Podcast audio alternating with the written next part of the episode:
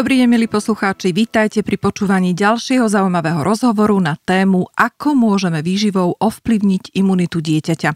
Sponzorom dnešného podcastu je Sunár, značka detskej výživy. Sunár s vysokým obsahom materskej lásky. Volám sa Mária Bernátová a mojou hostkou je doktorka prírodných vied pani Barbara Sviežena. V rámci svojej profesie sa venuje fungovaniu bunky a tela až na molekulárnej úrovni. Niekoľko rokov sa zaoberá poradenskou činnosťou. Špecializuje sa aj na výživu pre deti, tehotné a dojčiace ženy. Vďaka rozsiahlemu štúdiu vie dnes získané informácie aplikovať do praxe a my tieto informácie využijeme, aby sme sa porozprávali o tom, ako môžeme výživou ovplyvniť posilniť imunitu dieťaťa.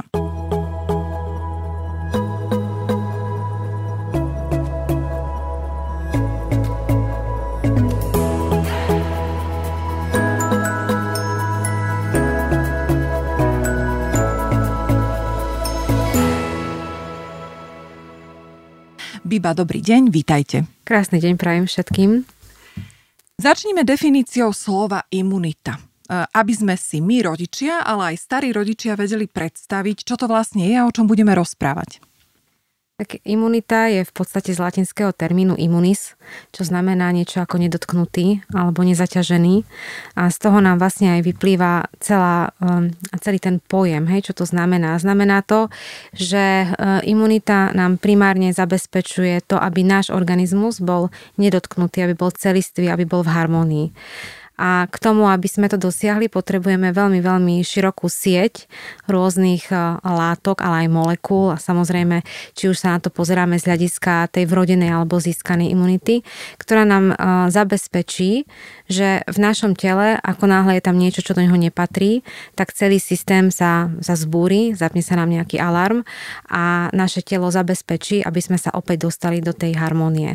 Hej, tak by som to povedala v podstate laicky. Na to, aby to takto fungovalo, máme niekoľko úrovní tých systémov, ktoré vzájomne spolupracujú a dnes už vieme, alebo myslím si, že dnes sa veľmi komunikuje téma celistvosti alebo aj holistického prístupu, že nevieme žiaden systém z tela úplne vydeliť od ostatných systémov, takže keď sa bavíme o imunite, musíme sa baviť aj o ďalších oblastiach. Uh-huh. Imunita je prepojená aj s psychikou, je prepojená napríklad s črevom a tak ďalej, takže je to veľmi, veľmi komplexný ano, systém. K tomu sa dostaneme. Mm-hmm. Zaujala ma veta vrodená mm-hmm. a získaná imunita. Tak toto nám skúste trošku viacej priblížiť. Mm-hmm. Tak my sa rodíme samozrejme s nejakým nejakými systémami už pripravenými na to fungovanie mimo materinského tela. Hej, aby, sme, aby sme sa nedostali do nejakej traumy hneď po pôrode, tak pochopiteľne už nejaké systémy vrodené máme a niektoré získavame postupne vlastne kontaktom s rôznymi patogénmi. Vrodená imunita je vlastne jednak e, mechanická, taká tá prirodzená napríklad povrchová štruktúra, naša koža alebo sliznice, čo je tiež povrch ale vnútorných trubíc, dá sa povedať, ktorá nám vlastne zabezpečuje pritom jednak, aby cez kožu, aby nám neprenikli niektoré, niektoré látky a pochopiteľne aj dochádza priamo k interakcii e, cudzorodých látok s tou sliznicou. Hej, to je taký primárny primárny kontakt, takže to je tá mechanická.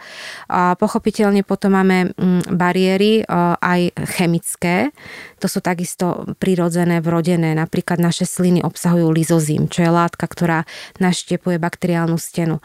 A napríklad na, v našom žalúdku je kyselina chlorovodíková ako HCl, ktorá spôsobuje veľmi kyslé pH v žalúdku a tým pádom aj tam dochádza k tomu, k tomu ničeniu patogénov.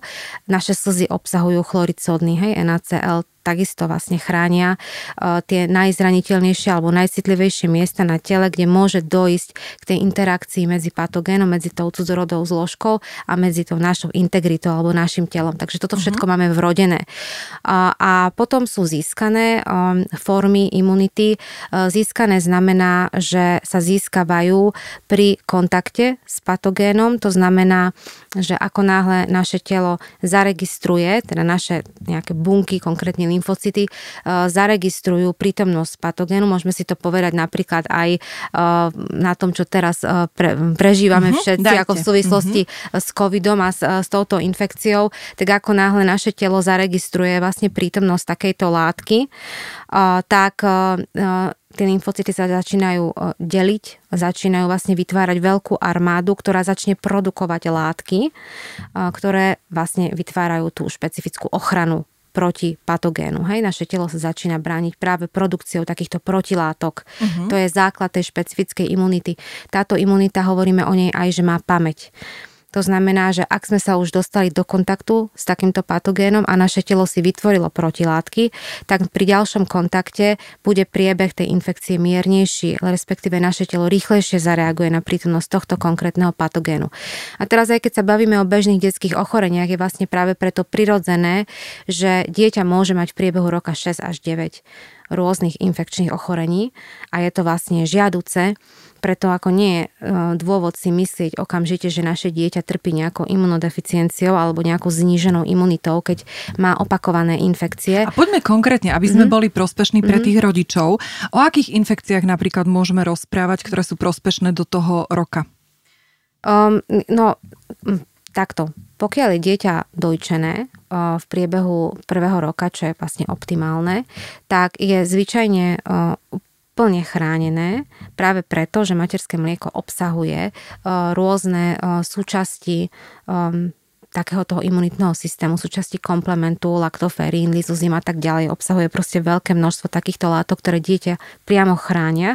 A teda, keďže sa dieťa vyskytuje v prostredí, v ktorom je aj matka, tak keďže matka prirodzene tvorí protilátky proti uh, tým cudzorodým zložkám prostredia, tak ich má vlastne aj to dieťatko. Mm-hmm. Čiže sa prenášajú vlastne do toho ano. mliečka a to mlieko ide do dieťaťa. Tak, mm-hmm. Samozrejme, že môže byť situácia, s ktorou sa stretávajú rodičia, že máme doma ešte druhé dieťatko, ktoré napríklad už chodí do škôlky a z tej škôlky môže doniesť naozaj akože rôzne, rôzne patogény, rôzne infekčné agencie a v takom prípade aj to naše dieťatko môže ochoreť, aj keď práve preto, ak ho dojčíme, tak priebeh tých ochorení môže byť naozaj miernejší. Uh-huh. Hej, takže je, ja, ja už hovorím skôr o tom období, keď ide do detského kolektívu, lebo tam sa to samozrejme všetko kríži a tam práve je vystavené dieťa najviac takýmto agensom. Takže v takom prípade pri prirodzené, že podľahne. Aj, že tie, ten prvý rok napríklad tie infekcie môžu byť také náročnejšie, ťažšie, ťažší je ten priebeh a postupne si hovoríme, že to dieťa si tú e, imunitu doslova buduje. Uh-huh. Ono si ju buduje v podstate do šiestich, niektoré konkrétne zložky až do 12 rokov. Takže e, až v prípade, že nám e, ten počet bežných tých detských respiračných ochorení, čo pozná asi každá mama, či sú to nádchové, teda horné dýchacie cesty alebo aj dolné dýchacie cesty, to už veľmi záleží od rôznych faktorov. Takže mali by sa samozrejme, tá početnosť tých ochorení by sa mala postupne znižovať, aj ten priebeh by mal byť miernejší, postupne ako dieťa v kolektíve. Poďme sa ale dostať eh, k tým mamičkám, ktoré žiaľ Bohu nemôžu kojiť a veľakrát odstavia svoje dieťatko mm. už úplne na začiatku. Mm. Akým spôsobom môžeme hovoriť o imunite v tomto prípade? Mm. Ja hovorím, že um, takto, neexistuje skutočná kontraindikácia dojčenia. To poviem hneď na začiatku, že teda každá mamička môže dojčiť a mo- veľa mamičiek si skôr myslí, že nemá dostatok mliečka, alebo že nemá dostatok silného mlieka a podobne.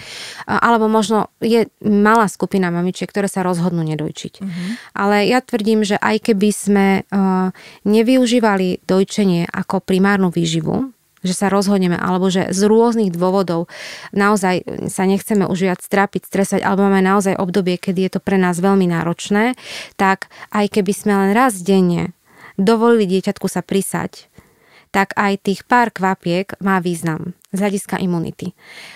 Materské mlieko totiž obsahuje okrem iného, okrem toho, čo som vravela ako v súvislosti s imunitou, obsahuje veľké množstvo látok, ktoré nevyživujú priamo dieťa. Sú to materské oligosacharidy, to sú také špeciálne zložky materského mliečka, ktorých je tam naozaj veľmi veľa. Je to dokonca tretia najčastejšia zložka materského mlieka a tieto oligosacharidy dieťa nevie tráviť, ale slúžia ako prebiotikum pre črevnú mikrobiotu. To znamená, že oni vlastne mamička tým materským mliekom podporuje rast prospešných baktérií v čreve a vieme, že v čreve sídli imunita, to už myslím, že vieme všetci a zároveň sa tu nachádza najväčšie množstvo zložiek aj tej získanej imunity.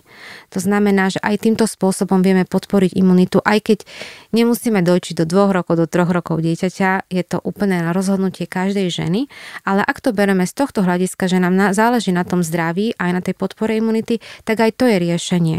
He, že možno kombinujeme o, formulu mliečnú a aspoň s takým tým dojčením, ktoré je skôr na báze tej blízkosti, bezpečnosti, tej psychológie, toho kontaktu o, matky a dieťaťa, tak aj to má zmysel. Veľa mamičiek si napríklad myslí, že nemá kolostrum, hej, lebo to je niečo, čo uh, máme prvé 3-4 dní, kým sa začne produkovať prechodné mlieko. Lenže my to nevidíme, ale keď necháme to dieťa prisaté, tak ono si, kolostrum to môže byť niekoľko kvapiek. A je to imunologická bomba. Je to tak úžasný štart do, do života dieťaťa, že, že určite a myslím si, že každá mamička akože nechá prisaté to dieťatko, aspoň sama keď skúša, akým spôsobom sa to, sa to rozbehne, to dojčenie.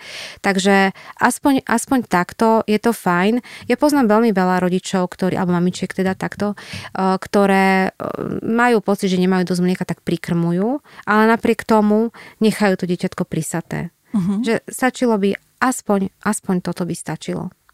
E, samozrejme nehovoríme o pravidle, pretože ja som napríklad tiež e, mala tú možnosť, že nie, nedalo mm. sa a teda musím si poklopať, že vyšlo to úplne maximálne mm. a to dieťa je odolné. E, ale poďme sa ešte raz vrátiť fakt k tým mamičkám, mm. ktoré nemôžu, mm. z nejakého dôvodu mm. nemôžu. Áno, áno, veď v podstate som nezodpovedala otázku, takže áno, povedala som, že dojčenie je jeden z dôležitých faktorov, ale nie je jediný. Uh-huh. To je vlastne veľmi pozitívna správa určite, lebo áno, stále je veľká skupina mamičiek, ktoré proste nedojčia, alebo dojčia veľmi krátko.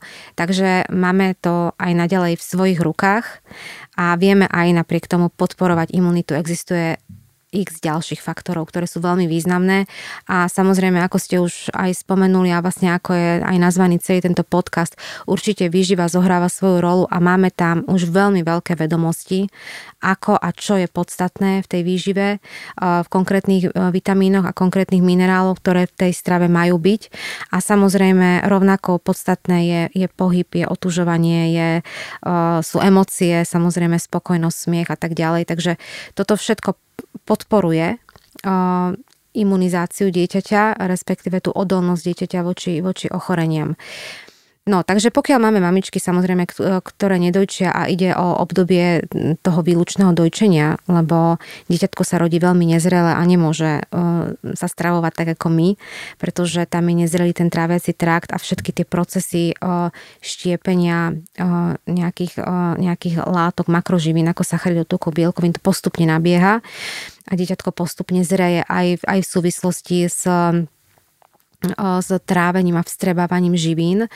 Aj preto vlastne máme nejaké pravidla na postupné zavádzanie určitých konkrétnych potravín. Na niektoré napríklad nevieme zaviesť prvé tri roky, ako napríklad huby, hej, lebo mm-hmm. obsahujú špeciálny enzym trehalózu, ktorý, ktorý dieťatka vlastne nevedia štiepiť, pretože nemajú daný enzym na štiepenie tej takže, takže sú um, samozrejme rôzne pravidlá na postupné zavádzanie uh, potravín, ale v tom období výlučného dojčenia, aj keď užívame formulu, uh, teda to umelé mlieko, ja to tak nerada hovorím, že umelé mlieko, to mliečná formula, uh, tak už dnes uh, sú naozaj tie formuly takisto zamerané uh, takým smerom, že podporujú ten rast prospešnej črevnej mikrobioty a tým pádom podporujú vlastne aj imunitu. Um, a e, dnes už je ten výskum totiž veľmi ďaleko a v podstate môžeme povedať, že aj výrobcovia sa snažia implementovať tie najnovšie poznatky už potom aj do tej výroby. Hej? Takže, mm-hmm. takže aj napriek tomu, že možno toto nevieme svojmu dieťaťu dať, tak uh, treba sa určite sústrediť uh, na to, aby sme uh, sa snažili tú črevnú mikrobiotu podporiť a teda kľudne napríklad od 5. 6. mesiaca už môžeme aj pridávať probiotika uh-huh. kvapkové uh-huh. uh, do, do mlieka, do teda umelého mlieka, pretože je to len ďalší zo spôsobov, ako môžeme podporiť črevné poďme, zdravie. Uh-huh. Dobre, poďme teraz konkrétne. Je nejaký rozdiel medzi tým, keď budem dojčiť tým prirodzeným mliekom alebo tou formulou mliečnou, uh-huh. ako ste to nazvali? Je nejaký rozdiel medzi tým, kedy by som mala ako matka už uh, nechať prikrmovať to dieťatko napríklad tou mrkvičkou? Je tam nejaký rozdiel alebo to platí pre všetky tie deti uh, rovnako? Na čo narážam je, či je vo vývine dieťaťa nejaký konkrétny mesiac, kedy sa mení nejaké spracovanie potravy a či je dôležité dodržať 4. alebo 5. mesiac a ja to ešte rozviniem pod otázkou. Niektorí pediatri hovoria o tom, že treba prikrmovať už od 4. mesiaca, niektorí pediatri od 5. a 6. Ako sa mm. máme v tomto zorientovať my matky? No ja si myslím, že bez ohľadu na to, čo konkrétny pediatri, ale samozrejme pediatr pozná to dieťa, hej, aj so celým tým komplexom ďalších vecí, a, takže vždy k tomu treba pristupovať veľmi celostne k tým odporúčaniam, ale existujú guideliny, existujú určite svetové guideliny, ktoré a, jednoznačne odporúčajú, hlavne ja sa držím guidelineov Svetovej zdravotníckej organizácie, ktoré jednoznačne odporúčajú vlastne výlučné dojčenie do završeného, do ukončeného 6. mesiaca, pokiaľ ide o dojčené deti, hej. To znamená, že do ukončeného 6. mesiaca je výlučné dojčenie na tom sa myslím zhodnú všetci odborníci, ak ide o dojčené deti. Ak ide o deti, ktoré nie sú dojčené, ale sú vlastne prikrmované, respektíve sú na umelej mliečnej formuli, tak tam sa hovorí o završenom štvrtom mesiaci a tým pádom aj všetky odporúčania, ktoré ak máme e, pri e, plne dojčených deťoch, tak pri tých nedojčených e, ich dávame ako minus 2 mesiačiky. Hej? Mm-hmm. Tam je rozdiel dvoch mesiacov. Ale prečo je to tak? Ak by som to hovorila u dojčených detí, tak tu je to jednoznačne proste dané tým, že materské mliečko po završenom 6. mesiaci zvyčajne už neposkytuje všetky živiny, ktoré sú potrebné pre ďalší vývoj a ide hlavne o železo a zinok, mm, pretože dieťa sa dostáva do určitej fázy vývoja, kedy už potrebuje niektoré živiny doplňať. Hej, a doplňame ich e, rôznym spôsobom, samozrejme už podľa postupného prikrmovania. A, a na, tej, na tej mliečnej formuli teda je to ukončený štvrtý mesiac z, z rovnakých dôvodov, hej, že tam už potrebujeme pridávať niektoré ďalšie zložky stravy, ale samozrejme na druhej strane veľmi, veľmi dôležitý je vývoj dieťaťa a individualita dieťaťa.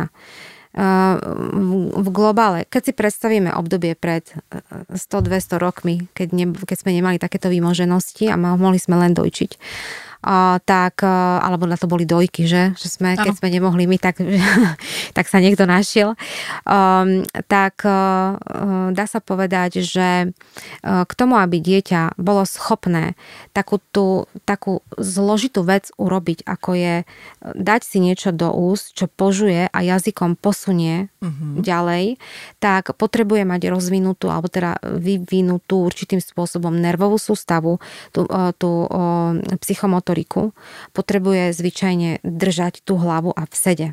Hej, pretože v ľahu sa ťažko najeme. Hej, to by sme sa asi zadusili. A, a takisto dieťa by potrebovalo e, vedieť, sedieť a práve v tom období na prelome toho 6. 7. mesiaca, začiatkom 7. mesiaca dieťa pri zdravom vývoji začína sedieť. Nie len sedieť s oporou, to je rozdiel, hej. To znamená, dokáže si sadnúť a natiahnuť sa. Hej, dokáže si zobrať e, do úst, má, má už vlastne prepojenú e, tú dráhu akože e, z ruky do úst a vie aj, čo, s tým, čo v tých ústach má s tým niečím robiť.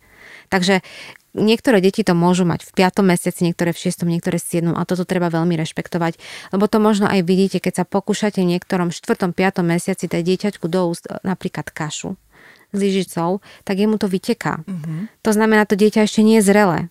Ono nevie, čo s tým predmetom ďalej, hej, lebo ono je zvyknuté dať si niečo do úst a vyťahnuť to, cmúľa hračky a tak ďalej. Hej, to dieťa robí. Ale nehltne, nezhltne ich. No teda, môže sa stať samozrejme, áno, áno. veď tomu práve chceme zabrániť. Ale, ale uh, niekedy tam je uh, určité obdobie, nejaká doba, kým dieťatko pochopí, čo s tým jazyčkom má robiť. Uh-huh. Hej, že to musí posunúť, že to musí prehltnúť. Tam musí byť koordinovaný ten proces, to nevieme uponáhľať. A naozaj, keď sa o to snažíme, Uh, lebo zažila som situácie, že mamičky dávajú veľmi hlboko tú lyžičku, aby to dieťa prehltlo, uh, to je inštinktívne, hej, to je reflexívne, tak uh, to nie je úplne, úplne fajn prístup, lebo nie je dieťa na to ešte zrelé. Ono to máme prepojené, akože aj to zrenie trávecej sústavy, aj to zrenie nervovej sústavy. Je to poprepájané. To znamená, že ono potom aj tie guideliny z toho vyplývajú, hej, že keď si zoberieme štatisticky nejakú veľkú skupinu detí, tak väčšina detí v ukončenom alebo završenom 6. mesiaci už toto dokáže, ale vždy budú výnimky. Vždy budú detičky, ktoré to ešte nedokážu, alebo to dokážu už v tom 4. mesiaci, ale veľká väčšina detí je takto akože v tomto období už zrelá, pripravená na, na dokrmovanie. Netreba to samozrejme uponáhľať. Sú aj mamičky, ktoré to veľmi rešpektujú a teda keď majú pocit, že to nejde, tak ďalej dojčia alebo ďalej hľadajú nejaký kompromis, ako a, a je naozaj takých mamičiek, respektíve detičiek veľa, ktoré, ktoré nie sú ešte zrelé v istom období, ako sa odporúča, alebo ako je tabuľkový vývoj. To vieme všetci, hej, že toto nás najviac stresuje, nejaké tabulky a normy, a, ale, ale die, to, keď si to predstavíme z hľadiska organizmu a jeho komplexnosti, tak aj tam musíme rešpektovať ten vývoj. A nehovorím o deťoch, ktoré sa napríklad narodili predčasne, lebo uh-huh. to už samostatná kapitola. Uh-huh. Takže, takže tieto deti detičky, ktoré ešte nie sú zrelé, maminy to niekedy odsúvajú, ale treba to skúšať. Treba to skúšať, nehovorím, že znásilňovať, ale skúšať to, pretože keď prešvihneme e, ten správny čas, tak deti naozaj môžu mať potom veľký problém so, so žutím, s hryzením, z celých kúskov, s konzistenciou jedla a tak ďalej. Uh-huh. Takže aj napriek tomu, že dieťa napríklad nereaguje na kašovité jedlo na lyžičku v puse, tak môžeme dať niečo do ruky, Hej, ja si predstavujem. Čo napríklad? Kukuričnú chrumku si predstavujem. Alebo aj tú uvarenú mrkvu, hej, že čo? A to už Nech napríklad to... tú chrumku, uh, Biba, to už by ste odporúčili v tom 5. Šie, v tom 6. mesiaci? Ja skôr tak na to hranie, hej, že skúšanie si, ono sa totiž rozpúšťa v ústach. Mm-hmm. Ono nie je to úplne najideálnejší spôsob, ale stále si myslím, že je to lepšie ako biely rožok. Hej, čo veľmi často vidím, že, že tie detičky majú ten biely rohlík v ruke. Mm-hmm. Uh, ale ono sa to totiž rozpúšťa hej, v tej, v tej puse, ano, ano. Že, že toto, je, toto je celkom fajn, aj keď nechcem tu teraz uh, robiť reklamu na kukuričné chrumky, to je to posledné, čo by som chcela, ale naozaj uh, sledovať to dieťa, hej, ako, ako reaguje na to, Mm-hmm. Že, že to je jedlé a není to jedlé. Mm-hmm. Hej? Toto boli veľmi praktické rady, uh, takže viem si to úplne predstaviť, mm-hmm. že toto mohlo pomôcť teraz mnohým mamičkám, aby sa nestresovali z toho, že tabulka nesúhlasí s vývojom mm-hmm. a s vývinom ich dieťaťa. Uh, čo napríklad také čajky, ktoré sú, ja neviem, šípkové a rôzne, ktoré sa odporúčajú už v tom mladom veku alebo v, uh, pri tých dieťatkách. Je to podpora nejakej imunity alebo je to naozaj len na uh, ten smet? No pokiaľ je dieťa dojčené, ja vlastne vôbec neodporúčam ako nejak tých prvých 6 mesiacov eh, doplňať čokoľvek na smet. Um, ale zase prihovárame sa aj mamičkám, ktoré nedojčia, takže v takom prípade tam je, tam je trošičku problém, že keď máme tú umelú, eh, umelú formulu, tak my nevieme úplne presne odhadnúť, eh, čo deti potrebujú. Lebo, v akom zmysle teraz? Lebo um, matka a dieťa sú absolútne prepojené. Takže pokiaľ matka produkuje materské mlieko, to mlieko a jeho zloženie sa absolútne prispôsobuje potrebám dieťaťa. To mlieko nie je stále rovnaké a nemá stále rovnakú konzi- e, nie konzistenciu, ale zloženie, že to sa dá veľmi krásne skúmať, hej, to zloženie materského mlieka. My dnes vieme presne, čo materské mlieko obsahuje a to, a to mlieko sa prispôsobuje aj z hľadiska času dňa, či je to v no, nočné mlieko, alebo či je to cez deň ráno a tak ďalej. Hej? A, a takisto dieťa si vypýta dnes už, dnes už o, nie je pravda, že máme striktne dieťa každé 2-3 hodiny dojčiť. Dnes sa dojčíme na požiadanie. Hej? Akože dnes sa to trošku vyvíja tá veda, aj tie neurovedy, aj tie vedy prepojené vlastne aj s tým, s tou výživou a, a ďalšími zložkami. Takže o, pokiaľ dojčíme na požiadanie, tak o, je tam tá taká tá synchronicita, hej, to, čo matka vyprodukuje a to, čo si dieťa zoberie, to znamená, že aj keď je, keď je aj využíva to mlieko aj na ten smet. Uh, len keď máme um, formulu, tak je to rozličné v tom, odlišné v tom, že jednak podávame formulu v pravidelných časoch a, pravidel, a vlastne v rovnakom množstve. A dnes už vieme, že keď dieťa vždy dopije celú flašu mlieka, Tej umelej formuli teraz áno, mhm. áno, tak v takom prípade už môžeme predpokladať aj poruchy regulácie príjmu, hej, pretože tam lámu nejaké také, taká tá intuitívna schopnosť odhadnúť, koľko je dosť. Hej, že je tam už istá predispozícia, že možno dieťa stratí tú schopnosť toho, toho sítiaceho reflexu a že vlastne bude mať určitým spôsobom posunuté to vnímanie dostatku, hej, že už mám dosť. Uh-huh. Takže tam sa to samozrejme podporuje nejakými vedeckými výskumami a tak ďalej, ale nehovorím, že takto to musí mať 100% detí, hej, pretože veľmi dôležité je samozrejme, ako pristúpime k tomu prikrmovaniu a k ďalším, ďalšiemu obdobiu života dieťaťa, lebo to výlučné dojčenie je naozaj len krátku dobu, aj keď tam samozrejme vytvárame tie základy. Uh-huh, no. uh-huh. Milí poslucháči, rozprávame sa na tému, ako môžeme výživou ovplyvniť imunitu dieťaťa. Sponzorom dnešného podcastu je Sunár, značka detskej výživy. E, prejdeme k ďalšej otázke. E, Biba, e, keď si zoberieme to tehotenstvo, kedy matka vie ovplyvniť alebo nevie ovplyvniť tú imunitu dieťaťa. Ako to vlastne je? Je naozaj tak dôležité, čo tá matka v čase tej gravidity je? Absolútne. Ja hovorím stále, že vyžíva dieťaťa nezačína uh, jeho narodením, ale jeho počatím. Dokonca si dovolím tvrdiť, že pokiaľ sú ženy, ktoré majú plánované počatie, teda že plánujú tehotenstvo, tak je dobré v období minimálne 3 až 6 mesiacov pred tým plánovaným počatím začať riešiť tieto veci, nielen v súvislosti s výživou, ale v súvislosti s napríklad aj s netoxickou domácnosťou a tak ďalej, hej, sú životosprávou. Závisí od toho úplne všetko a strava počas tehotenstva má programujúci efekt. Ako to, že má programujúci efekt, to znamená, že ja absolútne ovplyvňujem zdravie dieťaťa až do dospelosti, je už dnes vedecky akceptovaný fakt.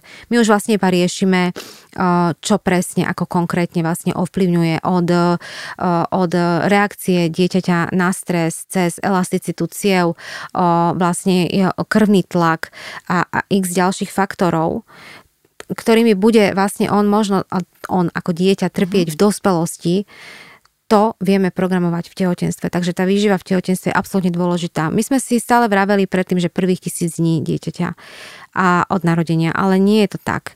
Hej, to znamená, že e, my môžeme naozaj predisponovať dieťa k ochoreniam už e, práve tou tehotenskou stravou, takže, ale stále platí ono, nehľadajme žiadne zázračné metódy, spôsoby, doplnky a tak ďalej počas tehotenstva, iba sa vráťme k tej vyváženej strave.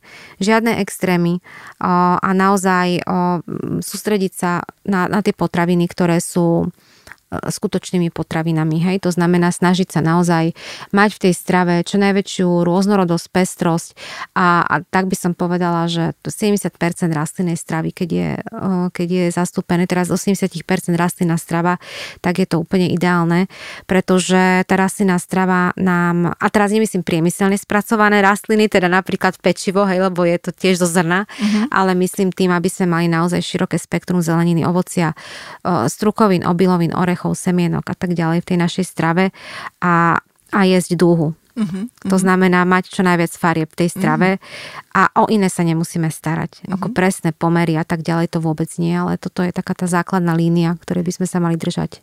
Vrátime sa opäť k maličkým detičkám, už sú teda narodené a idú papať a zelenina. Tak zelenina je veľakrát problém, pretože ju odmietajú tie deti jesť. Uh-huh. Nechutí im, nie je solená, nie je to sladké. Čo s tým? Aké máte odporúčania? A vlastne by ste nám mohli povedať aj, prečo nie je vhodné, aby sme solili a takisto e, začínali spomínali napríklad banánom ako sladkou potravou. Mm.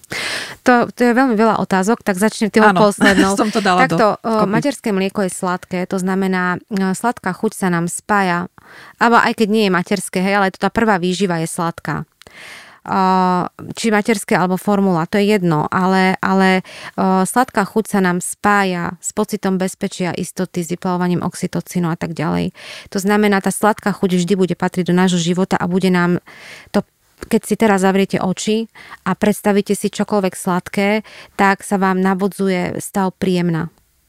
To sa vám nenavodí, keď si predstavíte horku alebo kyslú chuť.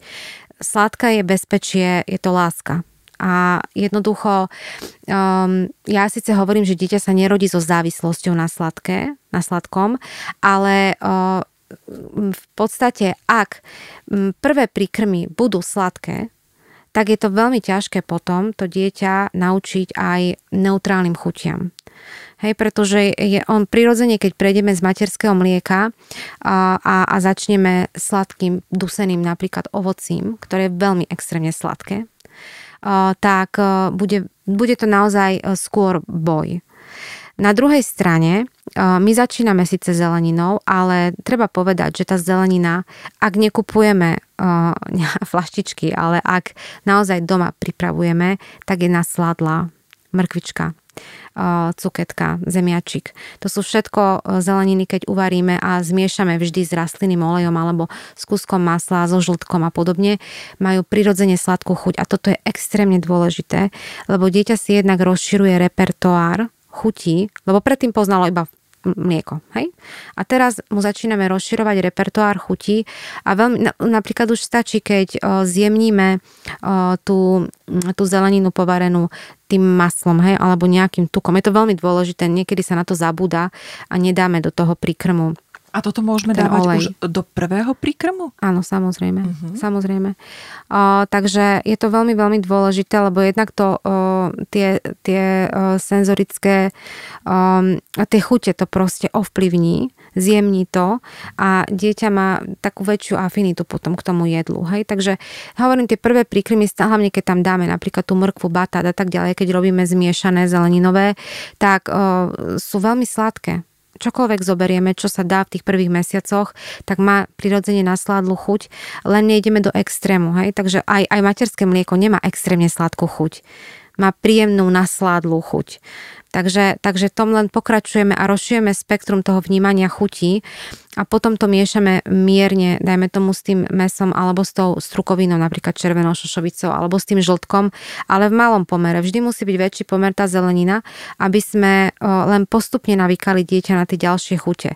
A k tomu pripájame potom obilninové kaše, ktoré takisto nedosládzame Hej, taká rýžová kaša, keď aj dosladíme, tak skôr nejakým ovocím, ale, ale nedosládzame to medom alebo niečím takým. Hej? To znamená, že mali by tie chute byť stále v spektre tej, tej prirodzenej potraviny, a toto je veľmi, veľmi dôležité. Ja som, mne sa stalo niekoľkokrát, že mamičky mali tendenciu prejsť z mlieka potom už na fľaštičky.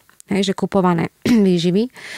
A ja naozaj mnohým výživám nemám čo vytknúť, lebo keď sa človek pozrie na zloženie, je to biomrkva, z ekologického hospodárstva, polnospodárstva, tak si poviete, že no to je lepšie ako mrkva kupovaná v Hej, lebo tá Boh odkiaľ je, ak Boh koľko má dusičnanov a tak ďalej. Áno, lenže my neporovnávame len toto. Áno, ja súhlasím s tým, že mrkva vypestovaná niekde na rakúskom poli, ktorá je nehnojená a tak ďalej, môže mať naozaj vysoké nutričné kvality.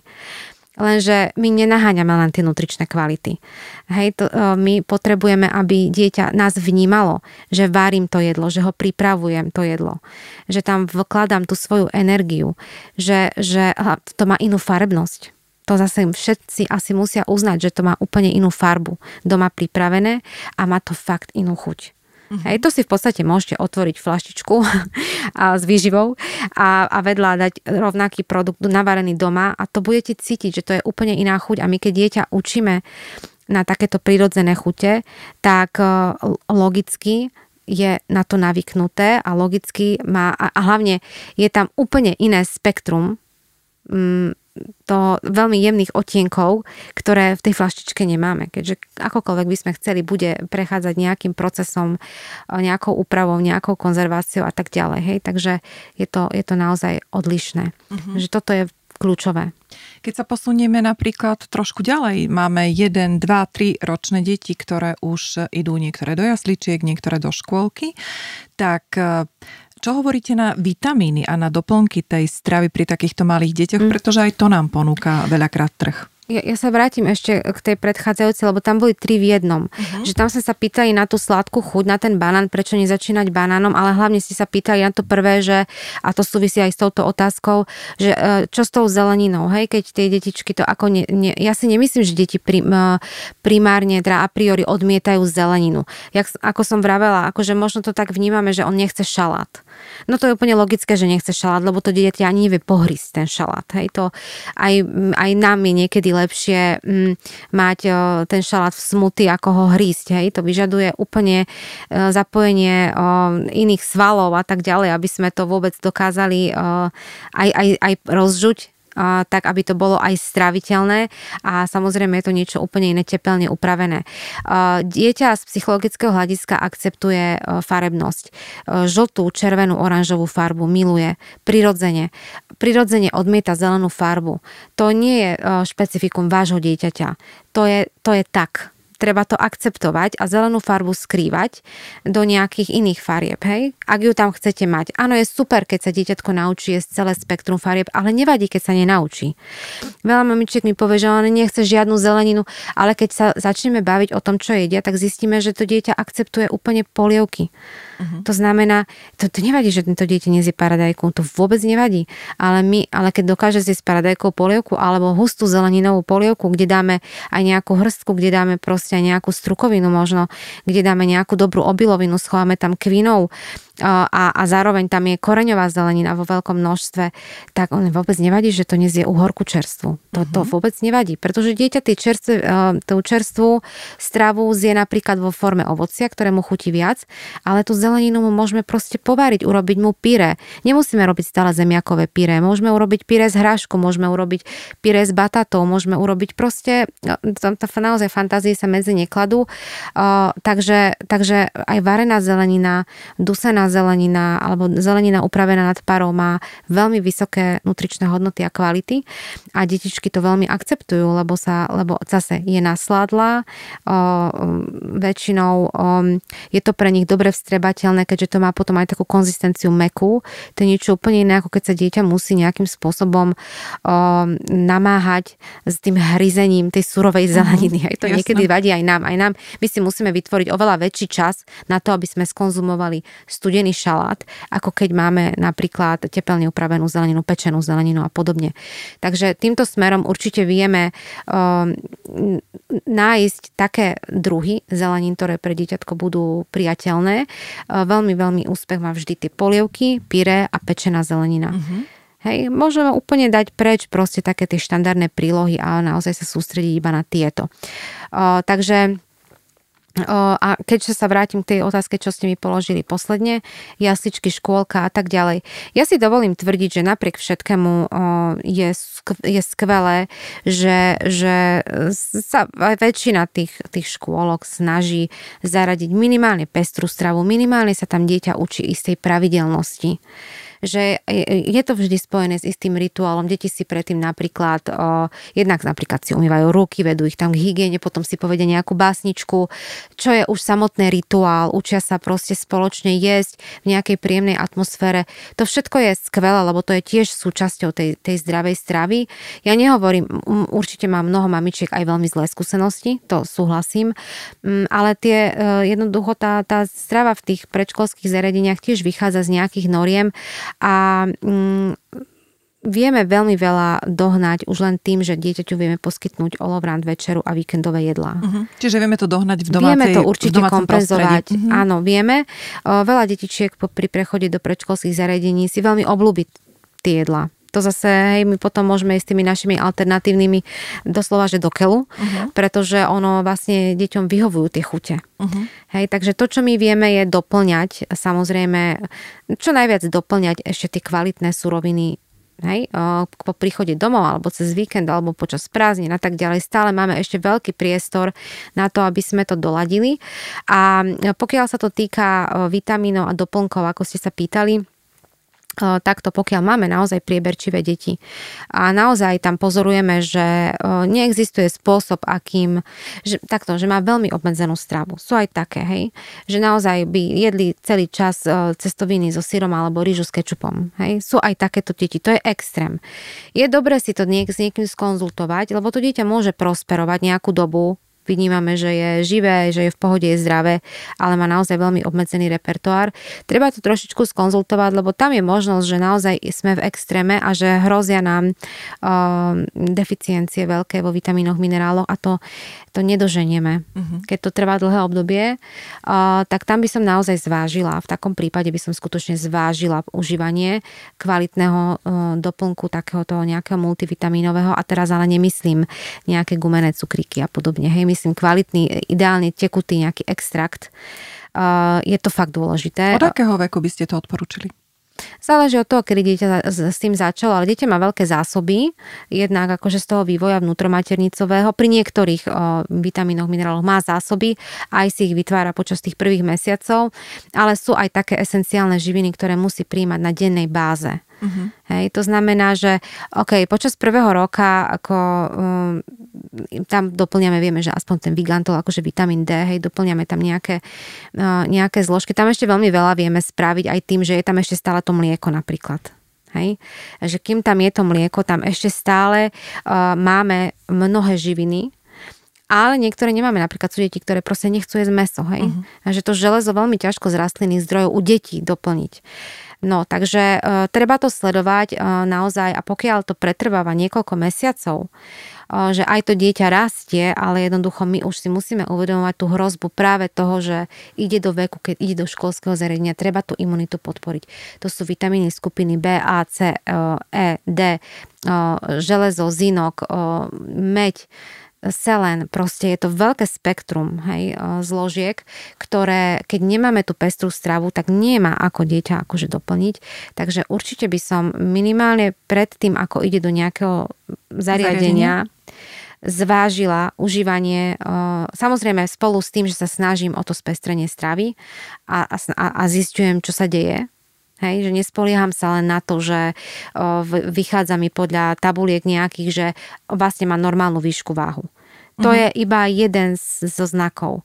Ale všetky tie enzymatické procesy, tie molekulárne procesy, ktoré prebiehajú v organizme a sú tam deficity tých živín kritických, tak oni nebudú prebiehať dlhodobo správne. Hej, takže to sú také drobné veci, ale zvážila by som to. Ako nebala by som sa toho. Ja som síce, mňa ľudia poznajú, ako že som taký odporca doplnkov výživových, ale ja som odporca takých tých, toho užívania, že niekto mi povedal, že toto zaberá. Hej. Ja, ja som za cieľenú suplementáciu, to znamená, posúdim, čo je teraz kritické a dôležité a to doplňam, keď to nejde stravou, lebo to je primárne, tá strava, ale viem, že u dieťaťa nemáme veľkú tú, tú manipulačnú, ten priestor, hej, že jednoducho o, niekedy tam je príliš veľa stresu a tlaku a to dieťa ide už potom do toho, hej, do, do tej manipulácie nevedomej samozrejme, mm-hmm. o, takže to odmieta, tak naozaj by som zvážila. Zvážila by som veľmi aj, aj pri mamách o, akékoľvek techniky, ktoré mi umožnia pustiť to. Pustiť ten stres z toho celého pustiť ten tlak. Mm, to je veľmi dôležité navodiť tú pokojnú atmosféru, napriek tomu, že dieťa sa nespráva podľa mojich predstav v jedle. Ale pokiaľ je to dlhodobá záležitosť, prieberčivé deti, ak je dlhodobá záležitosť, tak prvom rade by som zvážila, e, či tam nie je prepojenie na nejaké bolestivé stavy e, v súvislosti s jedlom, napríklad hnačky, bolesti brucha, prekonanie nejakého rotavírusu a tak ďalej, tak tam sa to môže spojiť u dieťatka, hej. Um, Ďalej tam môže byť naozaj porucha koordinácie nejakých svalov a tak ďalej. Tam tiež je potrebné, potrebné sú iné zásahy. Ďalej by som zvážila napríklad užívanie zinku, lebo zinok môže ovplyvňovať chuť uh-huh. a apetít u dieťaťa a nedostatok zinku, čo je jeden z takých kritických minerálov ako železo a zinok hneď od začiatku, ako, ako od toho 6. 7. mesiaca. Keď mi napríklad dieťatko nie je meso a má také menšie spektrum potravín, ktoré akceptuje, tak tá podpora zinkom akože tiež na mieste. A potom samozrejme sa sústrediť na, ak je tam teda nejaké hnačkové, alebo na, naopak mnohé deti majú zápchy a tak ďalej, tak podporiť tú črevnú mikroflóru, potr- mikrobiotu, podporiť ju e, aj probiotikami, aj prebiotikami, e, hrať sa s tým trošičku viac, e, zvážiť aj koľko vlákniny máme v tej strave, lebo tam sú určité bezpečné limity, koľko môžeme takže trošku sa nad tým zamyslieť, že kde by mohol byť problém a hľadať tie riešenia, nenechať to len tak na voľnobeh. Uh-huh. Sú konkrétne nejaké druhy potravy, ktorým by sme sa mali vyhýbať, pretože sú naozaj irrelevantné alebo absolútne nepotrebné v tom, aby sme budovali imunitu dieťaťa? Jednoznačne, pokiaľ je to absolútne v našich rukách, tak by som nejakým spôsobom neponúkala dieťaťu spracované, priemyselne spracované potraviny, ktoré obsahujú akékoľvek aditíva, pesticida, farbiva, konzervanty a tak ďalej. Ak je to, kým je to v mojich rukách, lebo keď pôjde do školky, stane sa, tam sa ponúkne lízatko, tam sa ponúkne to, čokoládka a tak ďalej, dieťa sa s tým postupne zoznamuje, bude na to čas. Ale kým je to v mojich rukách, tak by som vôbec dieťa nezoznamovala s týmito vecami. A buďme konkrétni. Takže do dvoch rokov, napríklad, aby mm-hmm. sme boli prospešní a konkrétni, do dvoch rokov uh, budem minimalizovať to, aby som dieťaťu dala čokoládu, lízatko, čo je také ďalšie, čo by ste odporúčili? Tak už keď ste dali hranicu do dvoch rokov, tak by som povedala, že ak je to v našich rukách, lebo viem, že to je presne ten problém tých starých e, rodičov a podobne, hej, ale ak odmyslím tento problém, uh, tak uh, by som robi, dieťaťu dávala len potravu doma pripravovanú zo skutočných potravín a minimalizovala by som teda sladkosti, slané pochutiny, hlavne sladené nápoje určite, kyslomliečné produkty, ktoré sú sladené.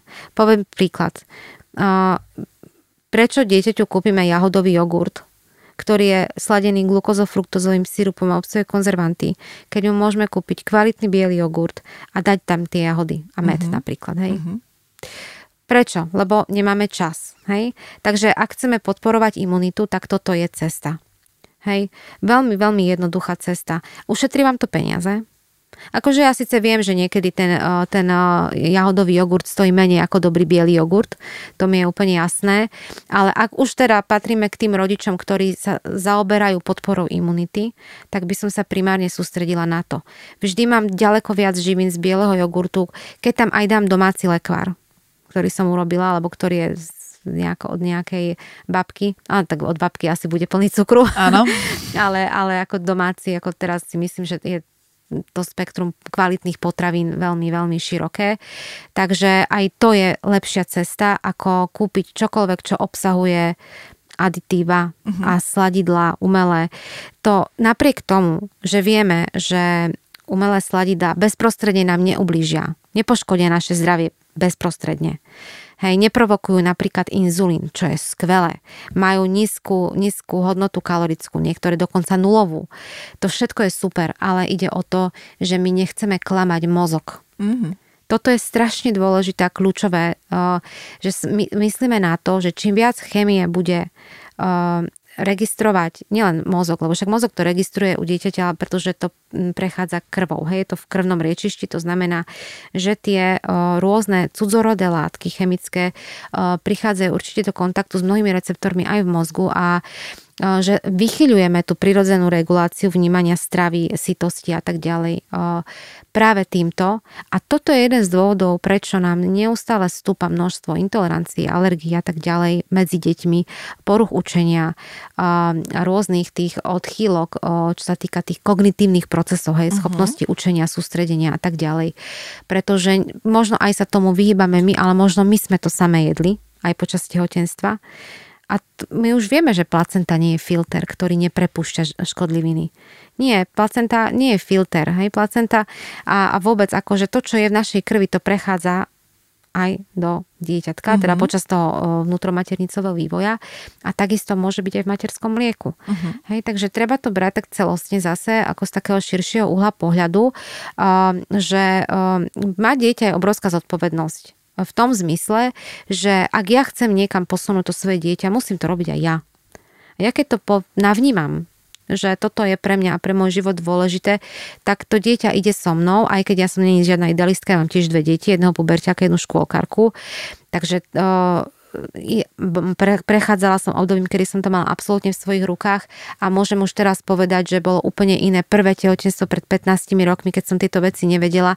Inak sa to dieťa narodilo a iné bolo, ako keď som po 15 rokoch naozaj urobila jeden experiment sama so sebou a mala som čistú stravu počas tehotenstva a aké sa potom narodilo to dieťa a aké to dieťa je. Hej, to mm-hmm. je mhm. to, a nie je to iba na úrovni výživy, je to na úrovni odovzdávania aj tých informačných molekúl, aj tých emócií a tak ďalej. Hej, Čiže že... celej tej životosprávy, Áno, ktorá v sebe tak, zahorňa aj toto. Tak. Mne nedá ešte podotknúť alergie, pretože to je, to je niečo, čo si myslím, že dnes patrí asi ku každému dieťaťu a my len čakáme, že či sa prejaví alebo nie. Ako je to s krávským mliekom, pretože je tu veľká propagácia mm. toho ovčieho a kozieho mlieka, ako je to s vajíčkami, s orechami a konkrétne napríklad aj s tými jahodami. Toto je niečo, čo mňa veľmi zaujíma. Mm-hmm. Tak máme takých 8 najčastejších alergénov, lebo e, samozrejme, a myslím si, že väčšina mamičiek je edukovaná, že je veľký rozdiel medzi alergénom a, intole- e, a potravinou, na ktorú sme intolerantní. Takže ak sa bavíme o tých alergiách, um, je rozdiel, či máme určitú predispozíciu, to znamená, máme v rodine alergika na otcovej alebo matkinej strane Hej, tam e, pochopiteľne tá e, senzitizácia môže nabehnúť, no, môže nastať, e, ale v takom prípade postupujeme trošičku inak ako, u zdravých, ako v zdravých rodinách, hej, kde nepredpokladáme prijavenie alergie. A pochopiteľne hlavné alergény vieme, že sa im vyhýbame do vyššieho veku, hej, napríklad vaječný bielok podávame až v tom prvom roku. Uh-huh. Žltok skôr, ale bielok čakáme. Dokonca niektoré deti môžu mať naozaj problém, to vidíme hneď na na, stolici, aj keď prvý raz majú kontakt s vaječným bielkom. Um, Takisto krávské mlieko, takisto napríklad arašidy, hej, takisto lepok je vždy ako taký, taký otázny a riešime, to je to kontroverzná zložka potravy. Ale keď pýtali ste sa akože priamo na krávské mlieko, no ja si dovolím tvrdiť, že krávské mlieko je druhý najčastejší alergén. Uh, 75% svetovej populácie nepoužíva krávské mlieko a, žijú a fungujú. Vždy budeme mať dva extrémne tábory ktoré proste mm, budú doslova na seba hádzať argumenty, prečo áno, prečo nie. Ja hovorím, navnímajme si to aj my trošku, hej, že ako to, ako to cítime. V podstate dá sa povedať, že mlieko je súčasťou vyváženej stravy, respektíve nízkotučné fermentované mliečne produkty, hej, nízkotučné kyslomliečne produkty určite majú byť v strave, práve preto, že sú fermentované. Hej? Um, ale nie je nevyhnutné, aby sme pili krávské mlieko. To nie je mhm. nevyhnutné. Jednoznačne som presvedčená o tom, že nie. Je iné, keď máme výlučnú um, nejakú výživu mliečnú, kým je dieťa dojča. To je zase niečo úplne iné. Takže nemyslím si, že musí byť uh, v strave. Uh, krávské mlieko alebo alergia na krávské mlieko sa prejaví uh, veľmi skoro v podstate takto v umelých formulách sú hydrolizované tie alergizujúce bielkoviny krávskeho mlieka. Hej? To znamená, že tohto sa naozaj nemusíme obávať. Uh-huh ale niektoré mamičky začínajú už v roku vlastne podávať krávské mlieko namiesto formuly, hej? Lebo sú proste nejak presvedčené, že veď čo. A tam môže práve nastať ten problém, pretože e, klasické krávské mlieko e, obsahuje zložku kazeinovú, e, ktorá naozaj môže byť problematická. Konkrétne ide o BKM7 peptid, ktorý keď sa kazeín štiepi teda tá zložka mlieka, tak sa môže uvoľňovať jeden z peptidov, ktorý ak nemáme v poriadku úplne črevo, ak nie je dovyvíjane črevo, ak sú tam ešte iné zložky, tak môže prechádzať do krvi a môže byť problémom. Vývoj alergie je zase akože aj niečo, niečo iné, lebo alergia znamená, že reagujem na to prejavom napríklad kožným. Každé dieťa môže inak, hej, ako všímame si väčšinou stolicu a väčšinou si všimneme problémy na koži, mm-hmm. hej. A zase je to veľmi dôležité si to všimnúť a aj keď to mlieko vylúčime, pamätajme na to, že tam bol ten prejav, pretože zvyčajne tieto prejavy do 3. roka vyhasnú. Ale potom môžu v 14-15 rokoch prísť environmentálne alergie, ktoré môžu byť spôsobené tým, že my sme prehliadli my sme si povedali, o, už to prešlo. Ono to prešlo a my ďalej dávame to mlieko, ale celý čas vlastne dávame do organizmu niečo, s čím ten organizmus nie je OK, nie je v súlade. Už sa to neprejavuje napríklad na koži. Uh-huh. Hej? Ale ďalej tam prebieha proces, ktorý môže viesť vlastne k takému imunitnému zlyhaniu, hej? alebo práve k tým environmentálnym alergiám, sennej nadche a tak ďalej. A my si to nespojíme ale môže tam naozaj prebiehať takýto proces. Ja tým nechcem povedať, že nedávajme deťom krávské mlieko. Hovorím, pokiaľ ide o zdravé rodiny, zdravé deti, kde nemáme žiadne podozrenie, dieťa sa normálne vyvíja, tak môže byť súčasťou detskej stravy, ale nemyslím si, že je OK vypiť pol litra krávského mlieka denne. Uh-huh. Um, skôr som za to, že áno, podávať aj tie kyslomliečné produkty a tak ďalej. Mať ho ako súčasť napríklad varenia, ale vyslovene, že piť krávské mlieko do tých troch rokov by som to vôbec neodporúčala. Hľadala by som teda takéto alternatívy alebo teda formule. A potom je druhá vec, že pokiaľ napriek všetkému, alebo pokiaľ máme určitú filozofiu, že nie som s tým úplne OK, že viem, že mlieko je zdrojom vápnika a preto a je to najjednoduchší zdroj vápnika, ktorý viem napríklad dieťaťu podať, tak hľadať potom také tie alternatívy, napríklad tzv. A2 mlieko, ktoré neobsahuje ten, ten alergizujúci prvok. Hej, napríklad o, v niektorých o, re, reťazcoch alebo teda o, obchodoch už sa stretneme aj s tým A2 mliekom a výrobkom o, z nich, takže je to možnosť, ako, ako mať tú mliečnú výživu, ale, ale vlastne vyhnúť sa tomu alergizujúcemu prvku. Mm-hmm. Veľmi veľa rád, ja si myslím aj veľmi dobrých typov, ktoré napríklad ja som ešte nepočula. Ako by si Biba zhrnula a urobila ten záver tomu a odporúčila vlastne možno dvomi, tromi vetami všetkým mamičkám, ale aj starým mamám, to je veľmi dôležité, aby teda podporovali tú imunitu dieťaťa? Ja to ja nemusím dvoma vetami, ja to môžem povedať piatimi slovami, lebo sa hovorí, že platí to 5S. Dúfam, že si všetky spomeniem. A to je strava, spánok, šport, smiech a spokojnosť. Úplne myslím úžasne. si, že viac ani netreba povedať. Úžasne, najvystižnejšie. Rozprávali sme sa s doktorkou prírodných vied pani Barbarou Svieženou. Sponzorom dnešného podcastu je Sunár, značka detskej výživy. Ďakujem všetkým, ktorí s nami ostali až do konca. Budeme radi, ak sa aj vy zapojíte do tvorby podcastov bez make-upu. Ako? Napríklad tým, že sa s nami podelíte o vaše dojmy, postrehy, nápady či konštruktívne prípomienky. Spätná väzba nám pomáha naplňať vaše predstavy a želania, pretože vy ste pre nás tí najdôležitejší. Písať nám môžete na mailovú adresu redakcia zavináč mamaaja.sk. Pozývame vás tiež do nášho klubu Mama a ja. Pre všetkých členov je pripravené množstvo zliav, výhod, užitočných a praktických darčekov a odborných rád. Zaregistrovať sa môžete priamo na stránke mamaaja.sk.